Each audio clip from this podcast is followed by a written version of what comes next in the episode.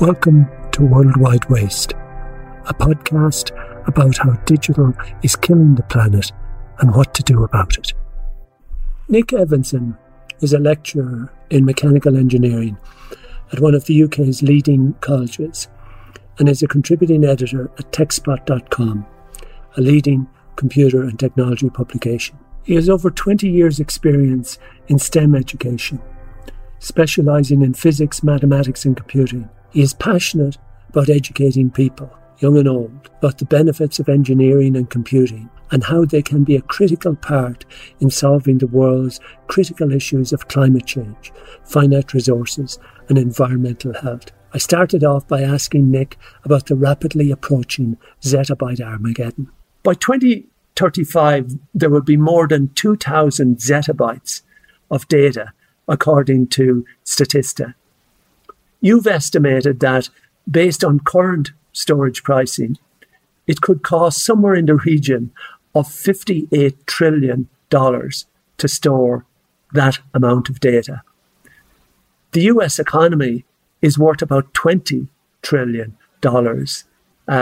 So even if we get hugely much more cheaper storage solutions, this is an enormous quantity of data that we're talking about, and is it sustainable that we'll, reach these levels and will not hit some sort of a crisis if we get even close to 2,000 zettabytes? That's a really good question. In terms of whether it's sustainable beyond, say, a 15-year growth pattern, probably not. But between now and 2035, 58 trillion, or going back to the 2,000 zettabytes, that's a global figure. And the global economy is something estimated to be something like 80 trillion, with an average 5% growth over the past sort of 20 years. If one assumes that global economy will continue to grow, I'm not going to say it's affordable, even if it was $1 trillion, let alone sort of $60 trillion, that's not realistically sustainable, because we're looking at something in the region of $800 billion of just purchasing storage per year to meet that target.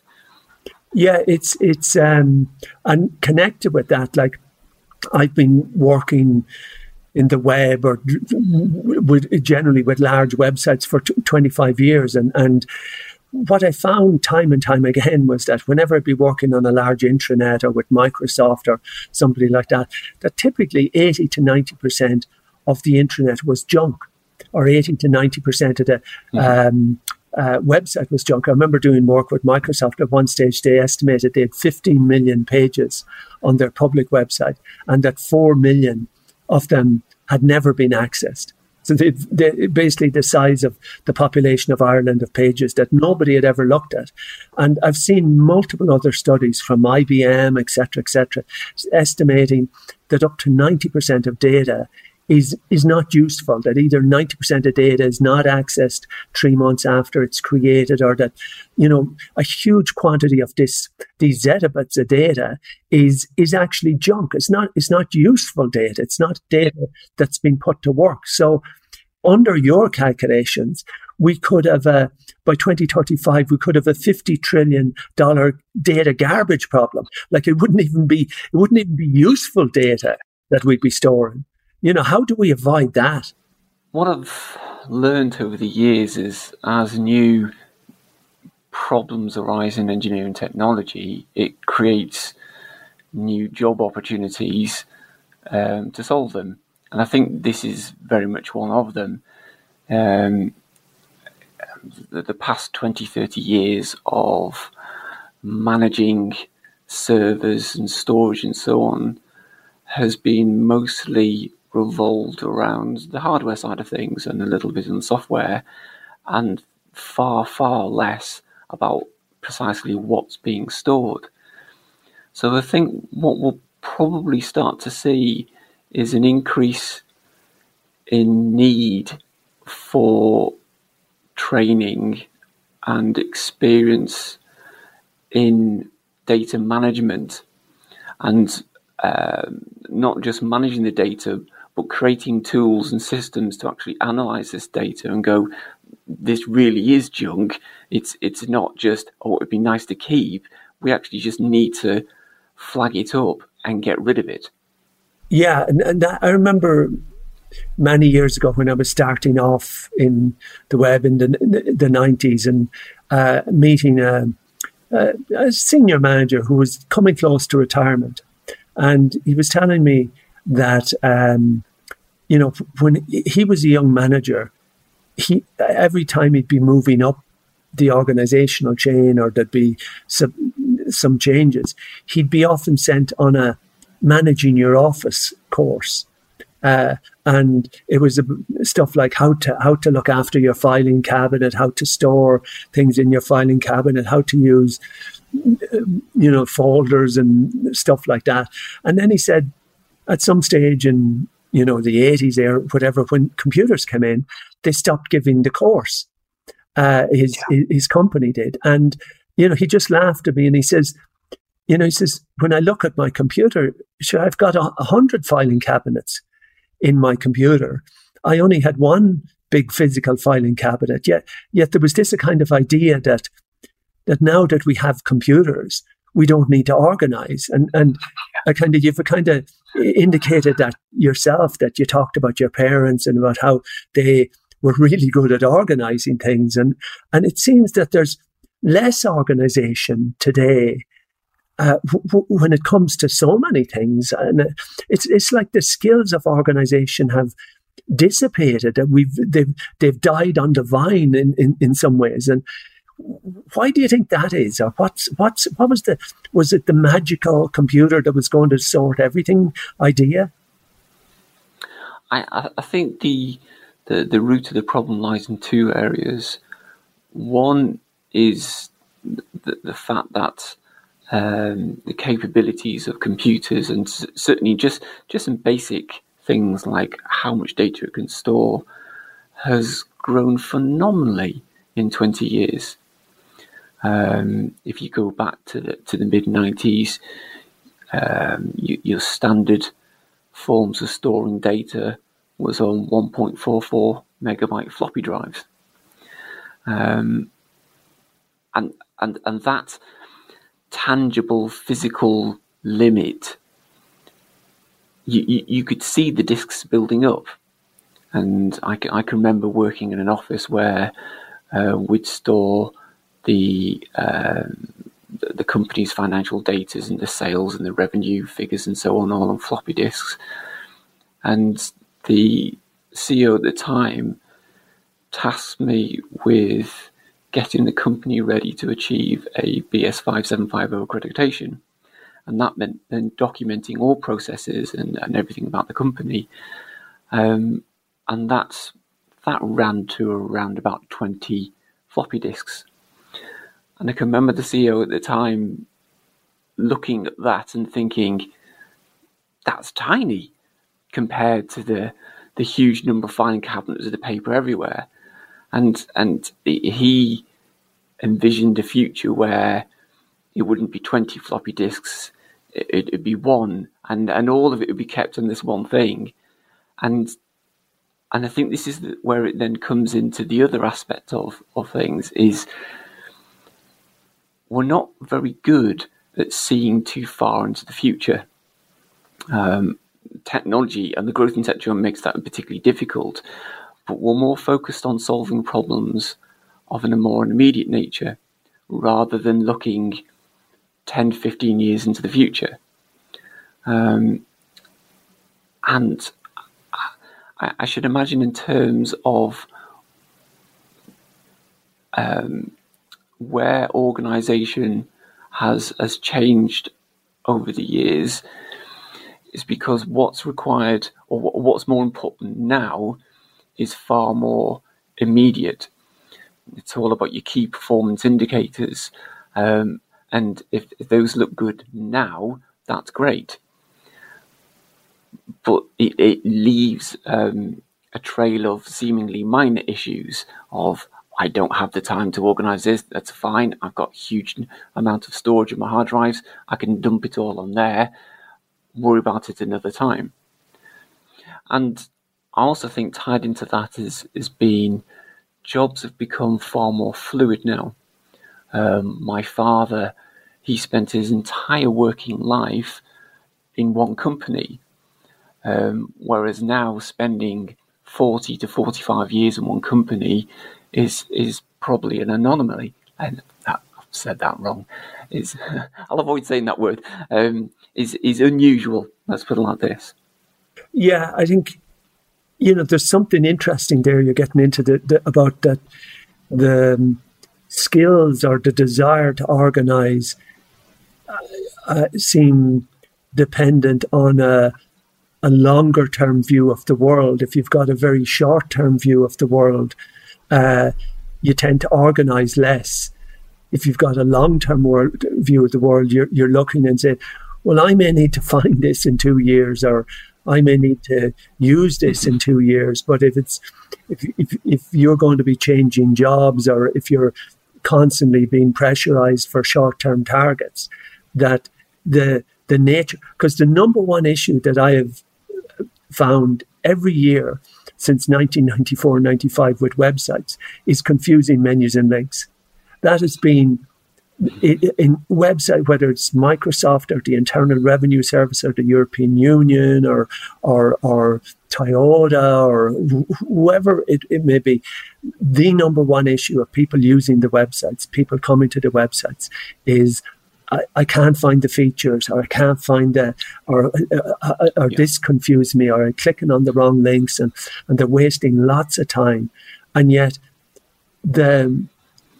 the awareness of that as a problem, like you were telling me about how you used to head up an academic department, and that that would involve sometimes 60 hours or 90-hour weeks, and that even though that role had so many facets to it, you were never really expected to clean up the data. We seem like we don't seem to care about data quality. It doesn't seem to be. It seems that data quantity is what drives organizational thinking, rather than data quality. What would you think of that? I absolutely agree.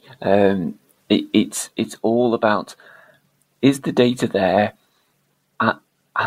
Essentially, have you stored the data? Have you got it? That's really all that matters, because accessing it, reviewing it on a regular basis,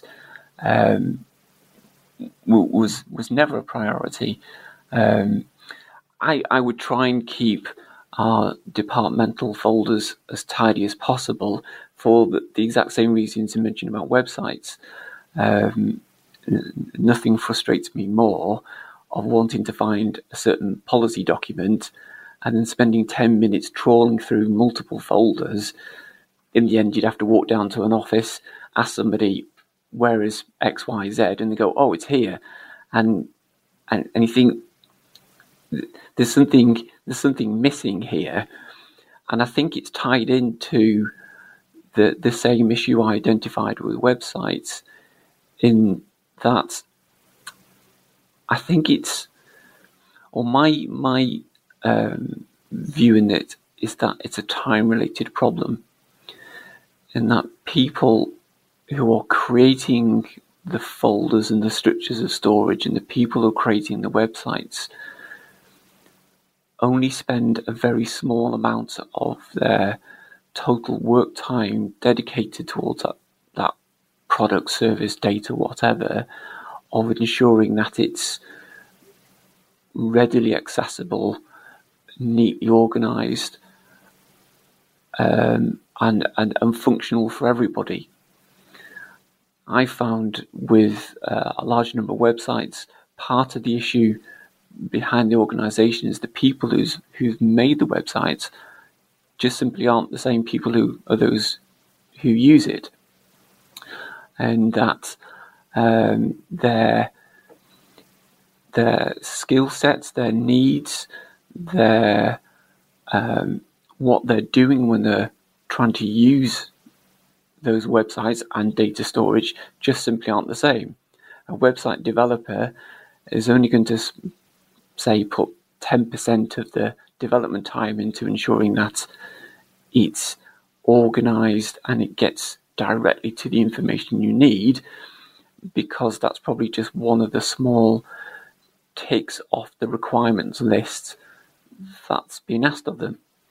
And likewise with organizing data in a company service, as long as the data is in your area, it's in a particular folder, and as long as you know where it is, everything else of it isn't deemed important. Yeah, and it's hard work as well, isn't it? You know, the yes. Actually creating a data structure and information architecture, it's really hard work. And if we were doing that in a physical building, we'd have planners and architects, and you know, and they'd be spending they'd be dedicated specialists. But I can think of so many scenarios for huge websites, and I won't name them, but huge websites resulting, you know, from multi-million or billion-dollar corporations where 3 or 4 people sit around in an afternoon and decide what's going to be the top level of the website. Like, and some idea comes up and someone says, oh, let's call that resources, or, you know, and decisions that will have implications for years to come get made in 10 minutes because, like, how hard can it be, or the total lack of either interest in or either looking at this and saying, oh, if we're going to do this right, it's just too hard. You know, you'd need specialist skills or whatever. But, you know, this avoidance of, you know, the work that gets done in the design of physical infrastructure, you know, planning and architecting, but rarely gets done in the development of data infrastructure or data environments. And it's a real problem, yet it's a problem that, you know, customers face, users face, people using intranets. Like, most intranets are dumps. You know, staff avoid them like the plague. And yet still management won't recognize this as a problem. I kind of tear my hair out trying to see how to get management to actually take this problem seriously. Do you see any signs of a rising awareness that data quality and data architecture really are stuff we need to invest a lot more in? I've seen, working in education, I've seen the first signs of managerial awareness of this problem, and it came about because of GDPR. Because once the management team then started to go through, well, how secure is our data? How accessible is it? If somebody puts in a data request, how easily can we comply with this? These are the questions all being raised. It was then, to me, the first sign that here is an understanding that data needs to be properly managed, and that you're eventually going to have dedicated staff for this purpose. Now, at the present, that role is very much scattered across numerous roles. So the network manager or department heads would take some ownership of that particular task. But I think as the problem becomes more magnified over the years, the need for well-trained and well-qualified data managers who can go in, identify the areas that need addressing, and then propose solutions to them, and then carry them out, is going to be increasingly more important. Absolutely. And one of the things I've noticed in the evolution of content management or data management systems over the years is that they've become more and more refined and simplified in their ability to publish and distribute publishing and distribute publishing capacities, but often their ability to remove stuff. Like I've come across the content management systems over the years where you literally could not remove. You could remove the link, but the content still stayed in the repository. In the day, you had to do some almost go into the core code to delete stuff like that. That there is a culture in IT of never delete. Yeah, you know, it's a kind of keep everything. And it reminds me, I do a lot of research. Most of my job is this thing called Top Tasks. And over the years, it's a type of a survey method. And we've done about 600 or 700 of them over the years. And there's loads of files connected with processing the surveys. So I decided at one stage I'd really look at the big folder where we were storing all these surveys over the last 15 years. And it was about 14 gigabyte in the overall folder. So I decided, I said, I'm going to look at all this stuff now and see what do I actually need. If I need to go back to a survey in 2008 and reprocess it, you know, I'll just isolate the stuff that I just need to do that for that 2008 survey and see, is there any other stuff in there that I really don't need, that's just redundant. It's either duplicative or whatever. So once I went through everything, and there was copies of this, and we were keeping CSV files and Excel files of this and that and that. It was madness once I got into it. Once I cleaned it up and got rid of everything that was junk, so it had no use, it had no function, it didn't help in any way me reprocess an old survey. I went from 14 gigabyte to 1.4 gigabyte. Mm-hmm. So there was 13 gigabyte or so that had no historical value. It was just, for some reason, multiple copies of this or HTML files that had no... I was wondering, what are these? Why did we keep these? These have no function. So there was 13 gigabytes just of weeds. You know, you had a garden, there would be 13 gigabyte of stuff that was actually stopping the ability to actually get to the core files that you need to get to in the process. And I think that happens in so many. I go into intranets and I say sales presentation systems, and there's 70 PowerPoint presentations for selling product X in Austria, you know, and 69 of them have the wrong price or are half done, or there's only one good sales presentation, and then the sales reps say, we don't use the sales management system because you can't find it. You don't know which one to choose, you know. So people say those, if there's 70 presentations, the other 69, they're not helpful. Mm-hmm. Like, it's not as if keeping them has some historical value. You know, they actually damage the ability of the organization. They don't have any legal reason for being kept, you know, but yet, we have such in our DNA to keep everything. How do we get beyond that we build up skills that say, hey, we don't need this. What are we going to delete today? Have you any ideas around that? I think the solution to that problem won't be managed by the end user, be it somebody working in an office or in management. I think it will probably be taken over by the staff at cloud servers.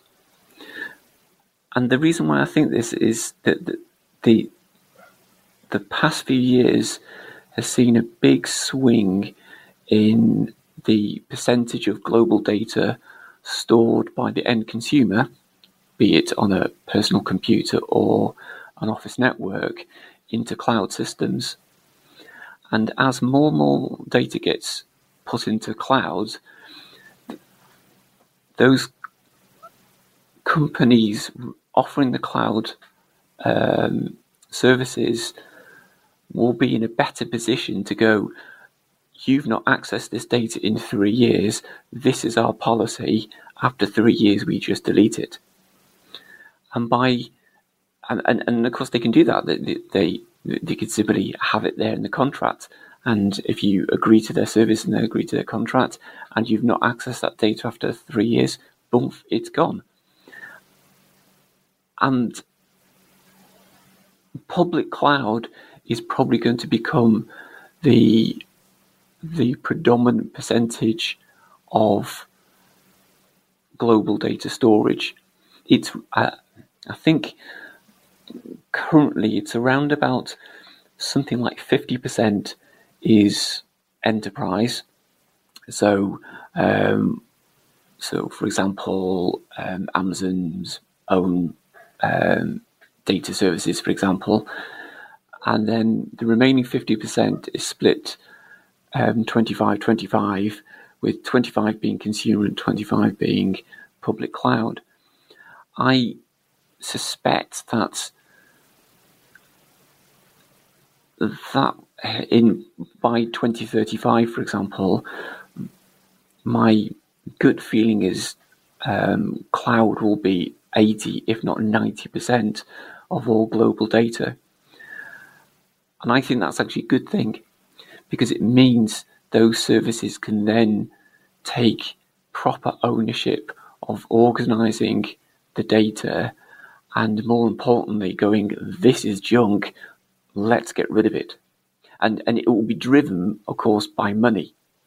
They will have a vested interest to do this, because what they don't want to be doing is spending an increasing amount of money every year up in their storage limits.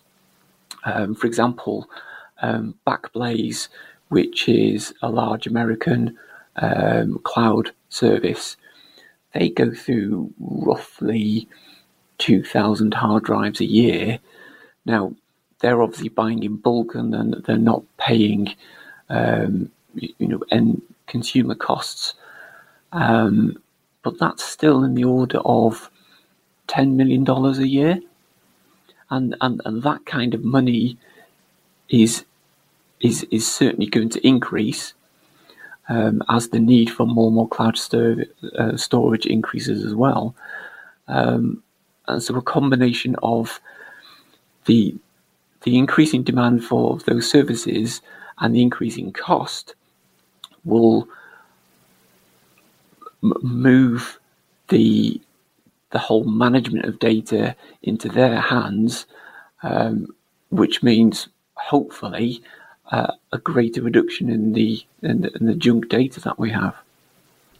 I think there's a couple. It's interesting. Yeah, they may hit constraints, but I suppose as long as they can make a profit off the junk, like as long as you're willing to pay the monthly bill to them, where they make a profit off it, the incentive is not that fantastic. And then the other thing is that, ironically, if this does occur, we're actually going to lose knowledge even faster than historically, because let's say you got 100 photos that you stored, and it's now coming to the 3-year limit, and 5 of those photos are really meaningful to you, right? But 95 you double clicked, or they're out of Zoom or whatever, and if you didn't go in, because they won't be able to really make that decision for a lot of the, like, what is good and what isn't in the, because not all old data per se is bad data, and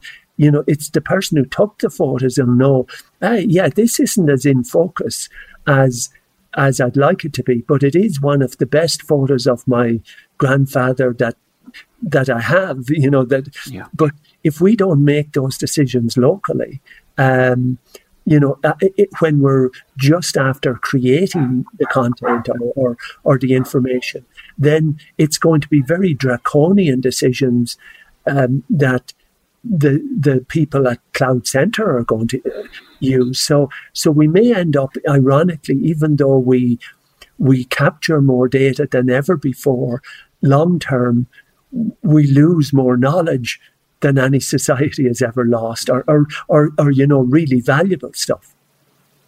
Yeah, that is actually a good point. In in that those small bits of the data which are really valuable, but not necessarily instantaneously valuable, preserving those, that's obviously quite a challenge.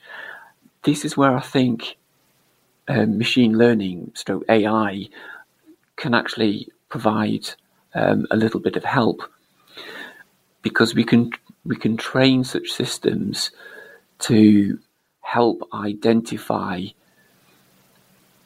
meaningful data.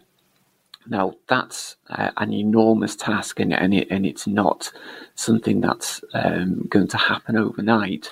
But we're already seeing signs of this, and so machine learning is we see it a lot in sort of social media, focused advertising, and so on. Of the software is identifying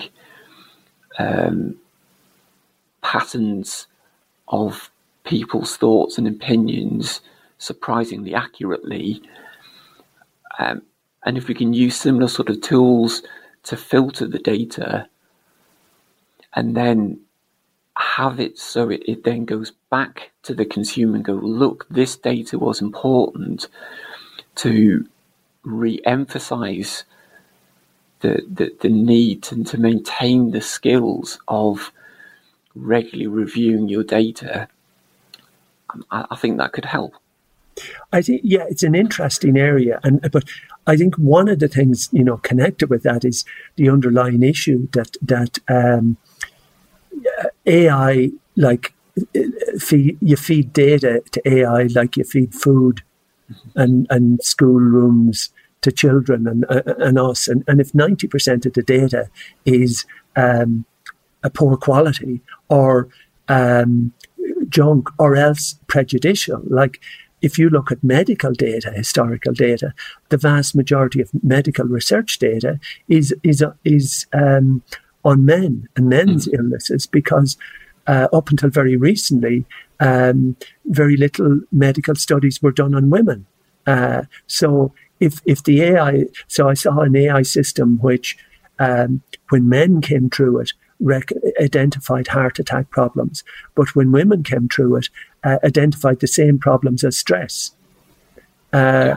and tremendously. So AI can be clever in a few areas, but because the underlying data is often of such poor quality, or else biased with a lot of inherent bias, there's a real danger with AI that, yes, it sometimes gets it fairly right, but many times it gets it extraordinarily wrong as well.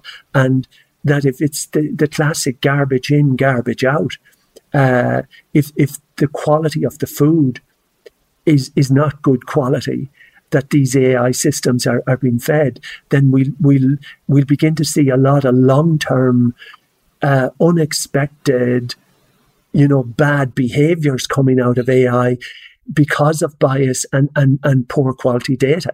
Yeah, you're absolutely right. And I think this ties back to an earlier point we're discussing on the need for data managers.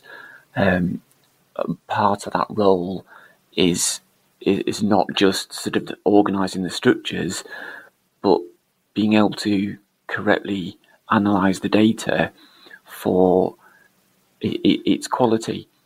Now, again, as the amount of data generated increases, and it will increase at a phenomenal rate, my concern is the size of the task will put off a lot of organisations, if not entire countries, from tackling the problem, especially because at the moment storage is relatively cheap and it's much easier to just simply throw more hard drives at the problem and store all the data and not worry about it for the time being.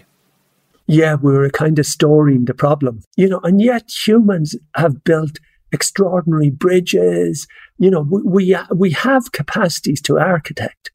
Like we have We've built amazing space shuttles, you know, landing a rocket or whatever satellite on an asteroid moving at 50,000 miles an hour. We have shown tremendous organizational engineering capacities when we put our mind to it, but we don't seem to see data as something we should put our minds to. And I think we're always looking for the easy way out. First it was computers, now it's AI. The search engine would sort it. You know, the personalization would, like personalization magic. People thought, why does this personalization software work? Well, you have to know how to personalize. You have to fine tune. You have to have an architecture for the personalization.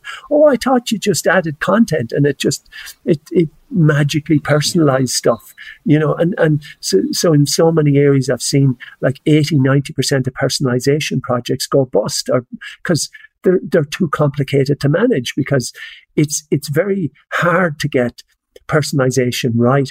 It's very easy to get it wrong, you know, and like with AI recommendations as well. Like, yeah, absolutely. I think the task is invisible to most people because of two aspects. One, digital data is invisible. When you were talking about sort of the engineering, the architectural structures, they were very tangible. You could see them, you could smell them, hear them, go out, physically touch them. We can't do this with data, and it's difficult to get people to make data in have that same kind of level of tangibility to it, which is why I quite liked the old days of IT when you could see your data in the form of floppy disks. I can remember when I first started working in education in the mid 90s, we'd have a whole shell in the office, and you could see the racks of floppy disks, and you could pull them out and you could see what was on each floppy disk because it'd be written on it. And because they had limits to what they could store, and they were in many cases very, very hard limits as well, you took far more care over what was stored, how often it was updated, where the disks were kept. But we've gone from, in the space of, in the mid-90s, using 1 megabyte floppy disks, maybe a 40 megabyte hard drive, to now you can buy a 4 terabyte hard drive for your personal computer for a little over £100, and so all that need hasn't gone away, but of course the issue is now masked by the fact that you can just dump it and ignore it. And I think the other facet to the problem, which is also in sort of invisible to most people, is just how difficult this task is, and what the skill set behind it, what sort of skills are needed, the level of education, level of experience. I worked for a short while in data analysis, and I was comfortable manipulating the numbers and so on, using statistical tools to identify various patterns, but also had sufficient mathematical knowledge to understand where type 1 errors could appear in some hypothesis testing we were doing and so on. But then translating this to people who didn't have the mathematical background was really difficult, and the invisibility of the data and the technical challenge of identifying the need for organising the data and being able to sort of filter it, is those two aspects. Until we've got a particularly robust underlying solution to this, And for me, this comes very much through in education. We're not going to really be in a position to tackle the problem. Also, I think one of the issues, as well connected with that is that, and maybe this, and correct me on this if it's wrong, but it seems to be, I talked to you about the cuneiform tablets and found in Syria 3,000 years ago, whatever, and the history of the evolution of data, that it seems to some degree that we traded off longevity and reliability with quantity and speed, and that in some ways that we see the data storage systems as they've evolved, they've become massively bigger, but are often maybe not as reliable or not as sure. Most of the cuneiform tablets have disappeared, but it's hard to imagine a data storage vehicle, a hard disk today that'll survive 3,000 years, even if there's 10 billion of them in the pro. So at least some cuneiform tablets survive 3,000 years. It's highly unlikely any form of current storage will survive 100 years, let alone 3,000 years. And is that true that we seem to have accepted instability or short lives for greater storage? We've actually accepted it for quite a long time, because as we've gone from using clay tablets and moved into using eventually paper, you think about the amounts of paper that's been lost over the years, and some of that loss is of course legendary. So, for example, the Library of Alexandria, and the amount of data and knowledge and information stored there, completely gone. And this must be true for vast quantities of history and knowledge kept around the world in that format that's been lost to eternity, either through fire or mould or through deliberate reuse of the material. For example, some of we talk about Pythagoras and his impact on the world of mathematics, but we have absolutely none of his original texts. In fact, everything we know about him has been clawed out of documents written centuries later, and in some cases, those documents were reused, and it's only been through modern technology that we managed to actually look underneath the newer data to be able to see some of the original texts referring back to even older texts. So, in terms of giving up longevity for capacity, there's always been, as long as digital data's been around, there's always been an understanding that it is fragile, just like paper was. Although we have books several hundred years old, we don't have, as of yet, any robust digital systems that could easily store the quantity of data that we got now for several hundred years. But we've not truly been aware of that need globally up until probably only maybe the last 10, 15 years. In fact, if you go back, say, 20, 30 years ago, the likes of the BBC saw little need to preserve a lot of the content it was producing. Some famous examples are various episodes of Doctor Who. The tapes were reused or just binned because they weren't considered important enough to keep. Whereas now, the recognition that the fragility of digital data, and the need to have a more secure method of storing it long term, is that problem is actually quite an urgent problem. And there's lots of research going around the world to come up with different storage solutions that don't involve magnetism or electricity, where we can store the vast quantity of useful digital data that we do have in a way that can still be accessed 200, 500, maybe 1,000 years from now.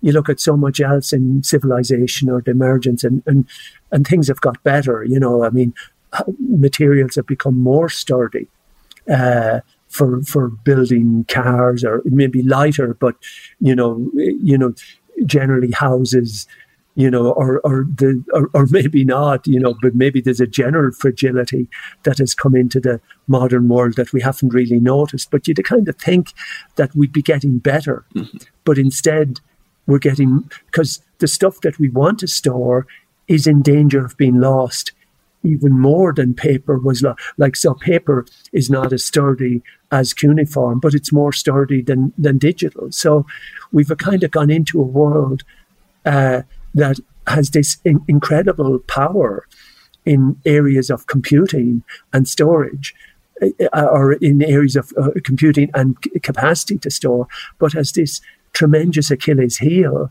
in the sense of that we have given up things, or maybe we never could have them, to actually maintain core knowledge over time. The growth in storage directly relates to this particular problem, and that's, you know, the estimate of 2,000 zettabytes, you know, by 2035. That's that storage capability. It isn't just about that's actually how much data we'll have. A lot of that storage capability is, of course, containing multiple copies. So we have backups and backups and backups and so on. And until we have a more robust system of preserving digital data, that growth in mechanical storage is going to continue, because we have more data which needs to be backed up, and the backups need to be backed up, and so on and so on and so on. Yeah, and the crazy thing, you were estimating it, you know, it would roughly take 1.7 billion hard drives to store that amount of data, and at something like $350 or something like that.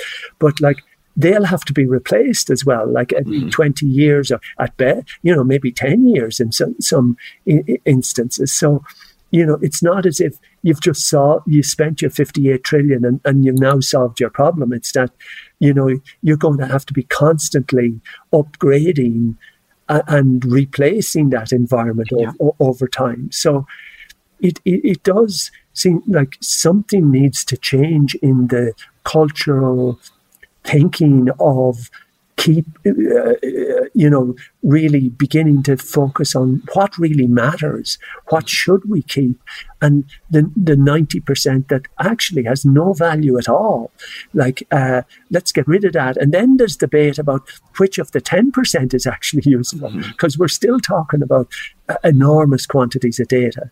But hopefully, you know, we can see, and this is part of this idea of, you know, talking about the book I've written about Worldwide Waste, about our awakening of our impact of our physical activities on climate change, but, you know, the hidden growing impact of digital activities, like 58 trillion worth of materials is going to have a big impact on material resourcing and waste and etc. So hopefully, you know, we can have an awakening that'll occur. You have to be hopeful that. It would be very easy to just simply go, it's somebody else's problem in the future, and switch off. But I feel more positive, bizarrely enough, now than I ever have done in previous years, of how we're going to tackle the sort of the problems of the future. And that's because the students I've taught over the years have become increasingly not just aware of these issues, but being actively determined to do something about it. And we've still got a long way to go, unfortunately. You're mentioning the resources needed for just manufacturing hard drives. Now, mechanical hard drives are surprisingly recyclable, and yes, we do create millions of tons of e-waste each year, and unfortunately, only a small percentage of it actually gets currently recycled. But as the young people of today move into adulthood and further, and they're driven by the awareness and the desire to do something more about it, rather than just simply doing the same thing year upon year, I think we can be hopeful of the future. We just need to now educate the students of today that that there is a difference in quality of data, and the organisational skills that my parents had of going through their paperwork every week without fail to make sure only the important stuff was kept. The stuff that wasn't, well, this is going back to the 60s and 70s, so recycling didn't exist. They just stuck it in the fire and burnt it. But at least they had an awareness of not just leaving problems to just build up. If you're interested in these sorts of ideas, I've published a book called Worldwide Waste. You can find out more at gerrymcgovern.com/www. Thank you. I hope you enjoyed this episode, and if you'd like to be part of the conversational community, hop on over to thisishcd.com, where you can join the Slack community and help shape future episodes and connect with other designers around the world, or join the HCD newsletter, where you can win books and get updates. Subscribe to our content on Apple Podcasts or Spotify, and listen to any of our design podcasts, such as Getting Started in Design, Bringing Design Closer with Gerry Scullion, Prod Pod with Adrian Tan, and Ethnopod with Joe Hasbrook. Thanks for listening, and see you next time.